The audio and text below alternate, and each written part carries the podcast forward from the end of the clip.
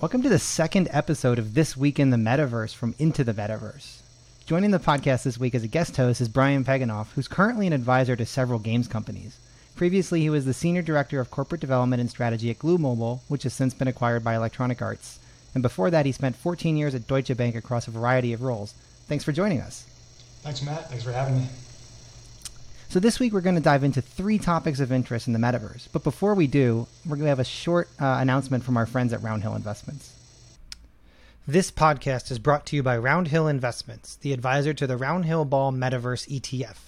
The Roundhill Ball Metaverse ETF, which trades on the New York Stock Exchange under the ticker symbol METV, is the largest dedicated metaverse fund in the United States. The ETF tracks an index developed by Ball Metaverse Research Partners a metaverse focused indexing and research company headed by industry expert Matthew Ball. For a prospectus and more information, please visit roundhillinvestments.com slash ETF slash METV. Read carefully. Investing involves risk, including possible loss of principal. Investors should consider the investment objectives, risks, charges, and expenses carefully before investing. Distributor Foreside Fund Services, LLC. So this week we're going to talk about three key news items. The first is we saw A16Z, which some of you might know as Andreessen Horowitz previously, launched their $600 million Games Fund 1 and the $4.5 billion Crypto Fund 2, uh, Fund 4, excuse me.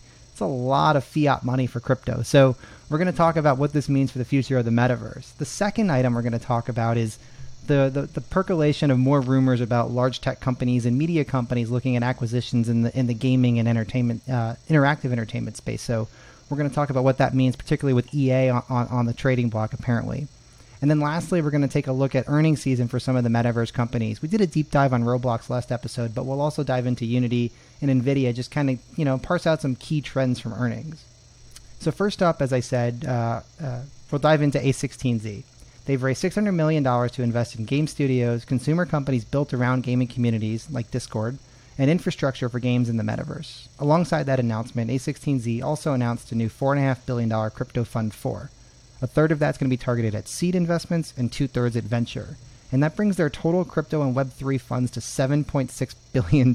That's a, that's a lot of money if you don't know VC land, and that's a lot of fiat cash at that again. So, Brian, you know, I'll put it to you and we can, we can kind of spitball a little bit you know, how, how, do you think all of this is going to play? I mean, obviously they have a lot of, you know, DeFi and other crypto things in play, and then, you know, games, there's traditional games and there's the metaverse. But, you know, for the sake of our audience and our listeners, how do you think, you know, what, what A16Z is doing uh, is going to help drive the development of the metaverse and how this all fits into the metaverse story? Yeah, I think, you know, the broad strokes, the more important part, I think, for me with the, aside from the size of the fund, is just the timing of the fund, right? I, I can't think of a time where, uh, things were more bleak in the metaverse space, the crypto space, and to have the six hundred million dollar fund announced not too long ago, and then followed up by you know four and a half billion. That's an unheard of amount of money in VC, and gave some good color there around you know a third of that tranche being towards seed investments and two thirds towards venture.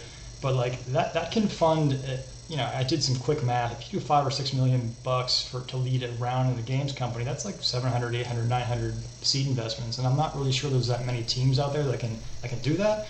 Uh, but if you go in like the A and B round structures, I'm sure that they can accelerate and, and dive deeper on teams that they feel are, have a lot of traction, have good good uh, communities behind their games, and accelerate those. And I'm sure that uh, that will be of need, especially uh, you know now because you've had. Um, you know a good year of seed investments in, in really good game teams, and you have some with traction and go-to-market strategies that are going to be happening in the back half of this year, and they're certainly going to need the capital.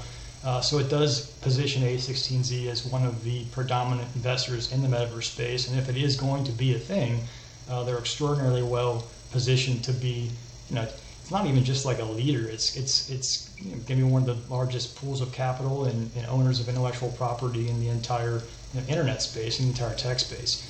So it's certainly worth keeping an eye on. Um, there's obviously like a lot of things you could pick apart here. Like, is this more of like a, a spray and pray kind of thing? And there's also like some nuance to that too, because this this uh, Web3 gaming space, the spray and pray kind of works better than it would in a software backdrop or whatever else, because the the uh, the amount of money you can make on a single um, strong investment uh, is extraordinarily high. And I think we've seen a lot of good examples of that, like with, with Yuga, or, or for instance. Um, but there's also some dichotomy there. Like, what are you actually buying? What do you actually own? Uh, if these games are having public voted currencies, are you just investing in equity? Are you investing in tokens? And there's going to be some like tough positioning there about what a VC's role is in that. How how long term are they in that studio's uh, transformation path, or are they just kind of more of a renter?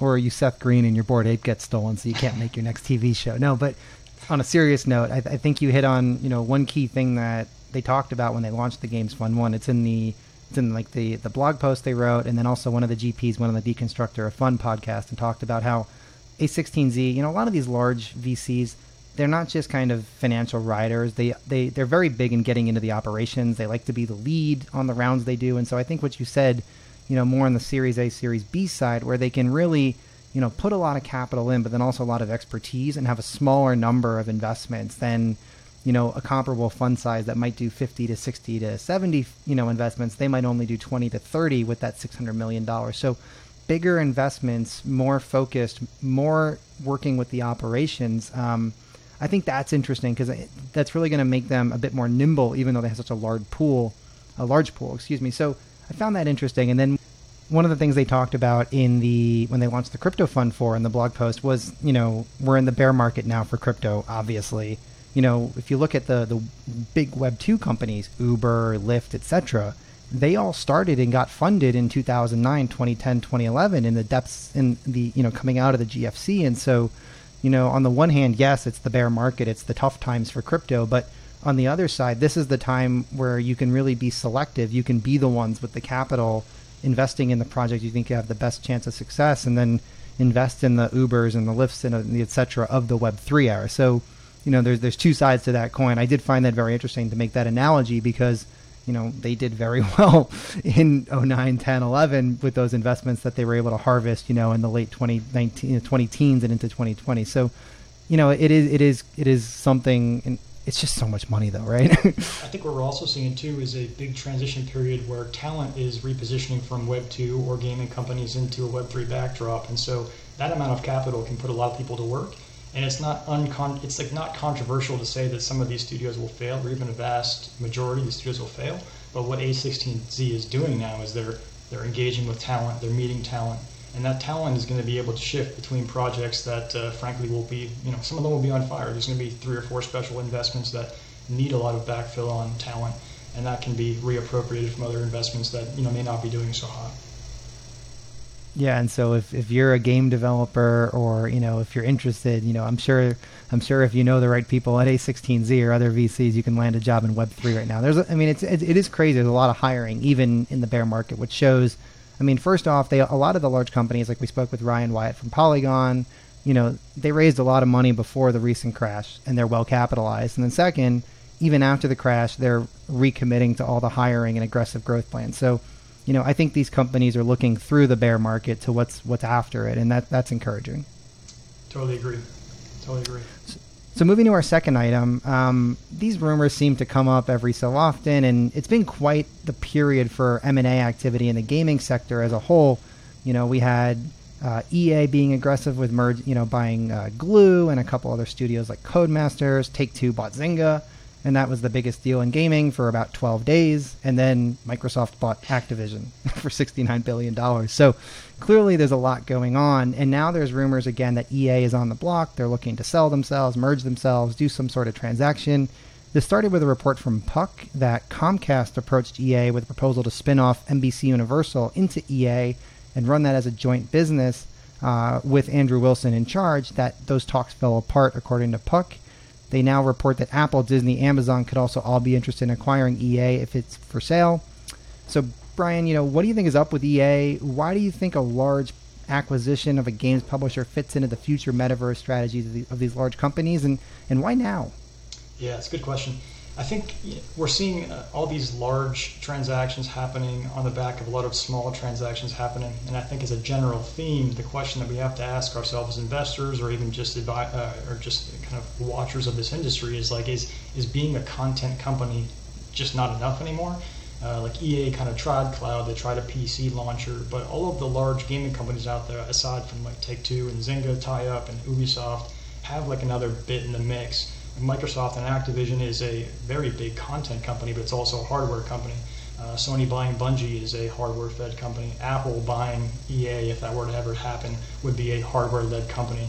Uh, the, the portion about Andrew becoming a CEO of whatever company that they would end up tying up with is uh, adds a bit of a wrinkle to it because you could see that happening with NBC or Comcast, where you have like a, a management team that may be a, a bit on the, the exit side and looking to move on to, to something else or like you know the beach.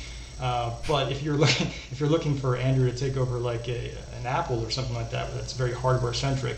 I mean that was that was um, a big transition from Jobs to Cook. But Cook had this supply chain. He was a supply chain manager. He was a uh, operationalist. He was a good people leader.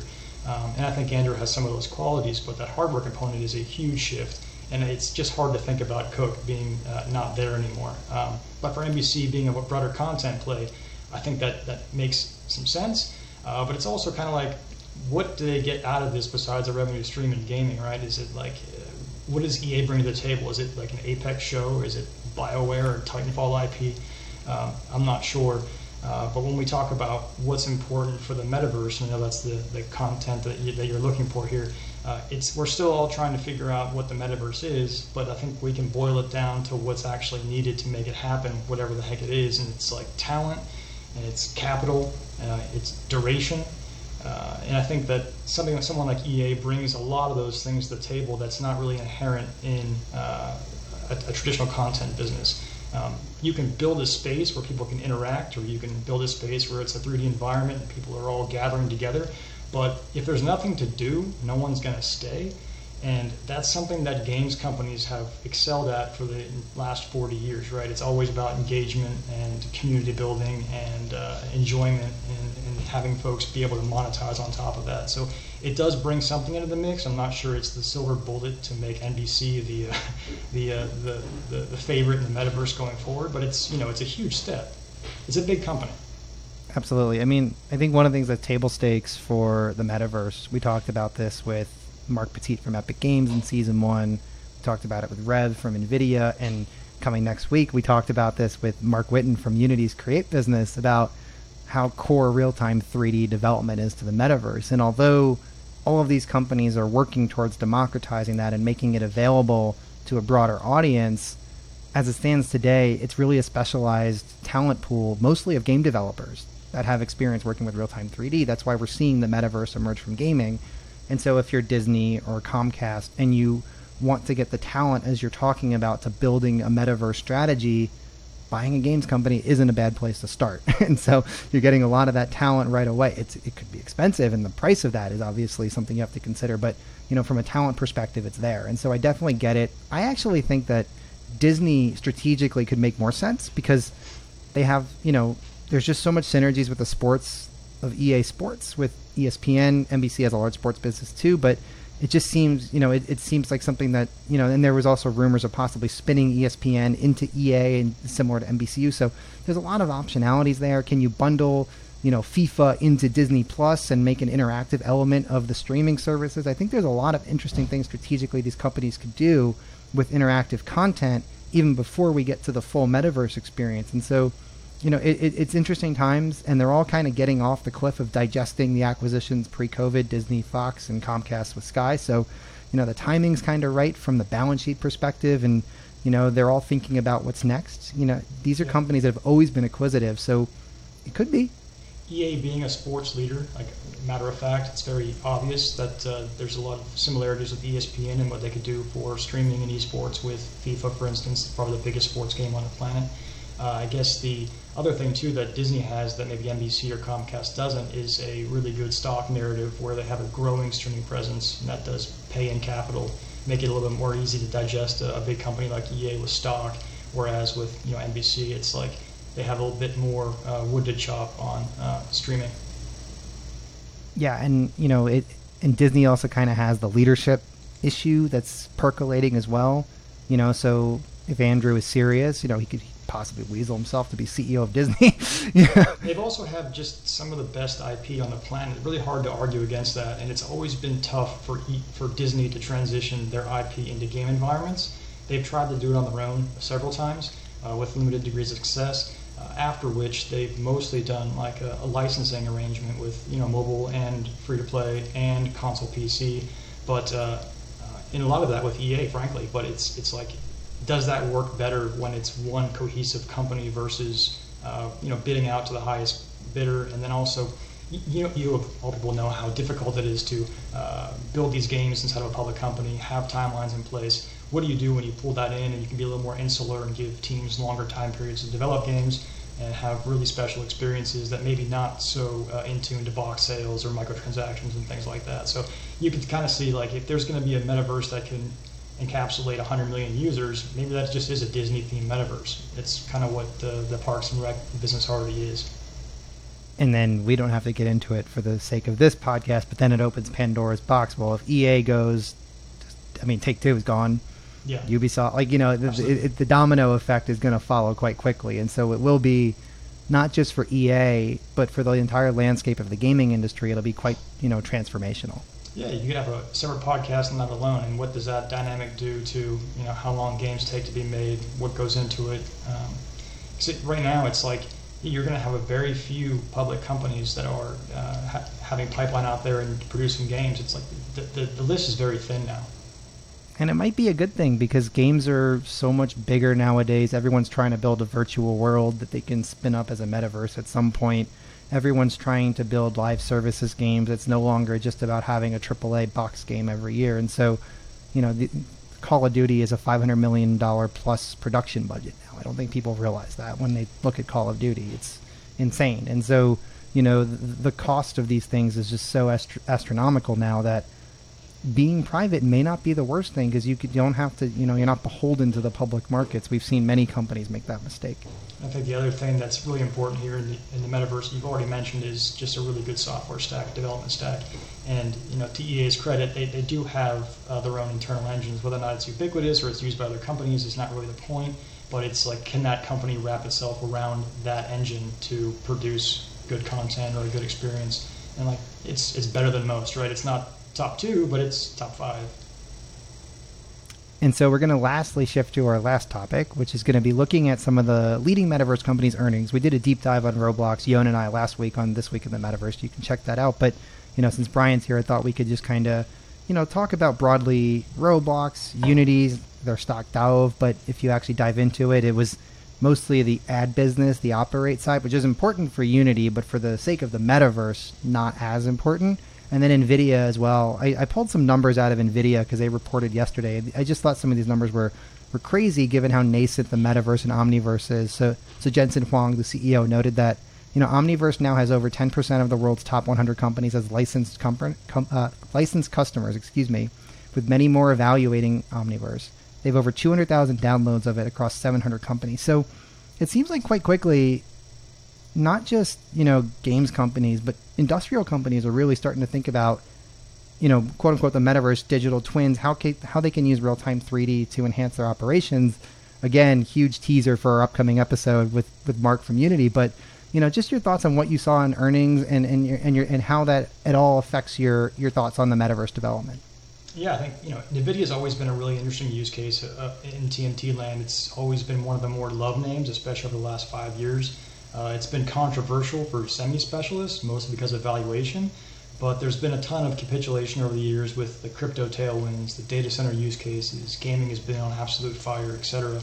And NVIDIA, to, to, their credit, has always been like the masters of the TAM. They're great at latching onto what's hot in the market, whether that's like cloud or AI ML or data center, gaming, metaverse, ADAS, etc. The list goes on and on, but it's, it's like they've not only been able to latch on to that, but they've been able to back it up with numbers and customers over the years. And so the, the industrial use cases you're talking about has been something that a lot of software companies over the years have tried to latch themselves onto with, you know, probably less success than, than NVIDIA is even having over the past couple quarters. Uh, notably, like uh, Autodesk is a good example of that, right? It's a very good CAD design for a lot of different use cases and for graphic designers, but uh, being able to show enterprise revenues and, and folks actually putting uh, people behind using it outside of a you know maybe like a 10 or 12 person team in a gigantic company that's not going to move the needle um, you know nvidia is extraordinarily well positioned And just from a stock perspective, it's always one of those names that if you asked any good TMT investor or a generalist TMT investor what top five names they want to circle back on when the market bottoms out,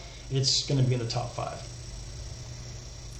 And maybe we, we might already be there. If you look at Nvidia's stock move since they report, it was down after hours and it's about to close up 5%. So, I mean, who knows what the market has in, in, in, in store for us, but, you know, it's definitely an encouraging, you know, move in the stock that's always something you like to see is uh, a big a bit of a reset but that buyback was also very uh, instrumental right it's like it's a 450 billion dollar market cap company which is extraordinarily huge and 15 billion might not sound like a lot but that's a lot of buying power behind uh, sellers and being able to bottom out and have a little shoulder of uh, an uptick on a day like you know today or yesterday is, is a, it's a big it's a big deal and then just on Unity, because it does tie into also, we saw earnings from, or, or not earnings, but a, a, guidance revision from Snap this week, this week, which I think caught a lot of people off guard. But you know, Unity has already talked about the ad market softening.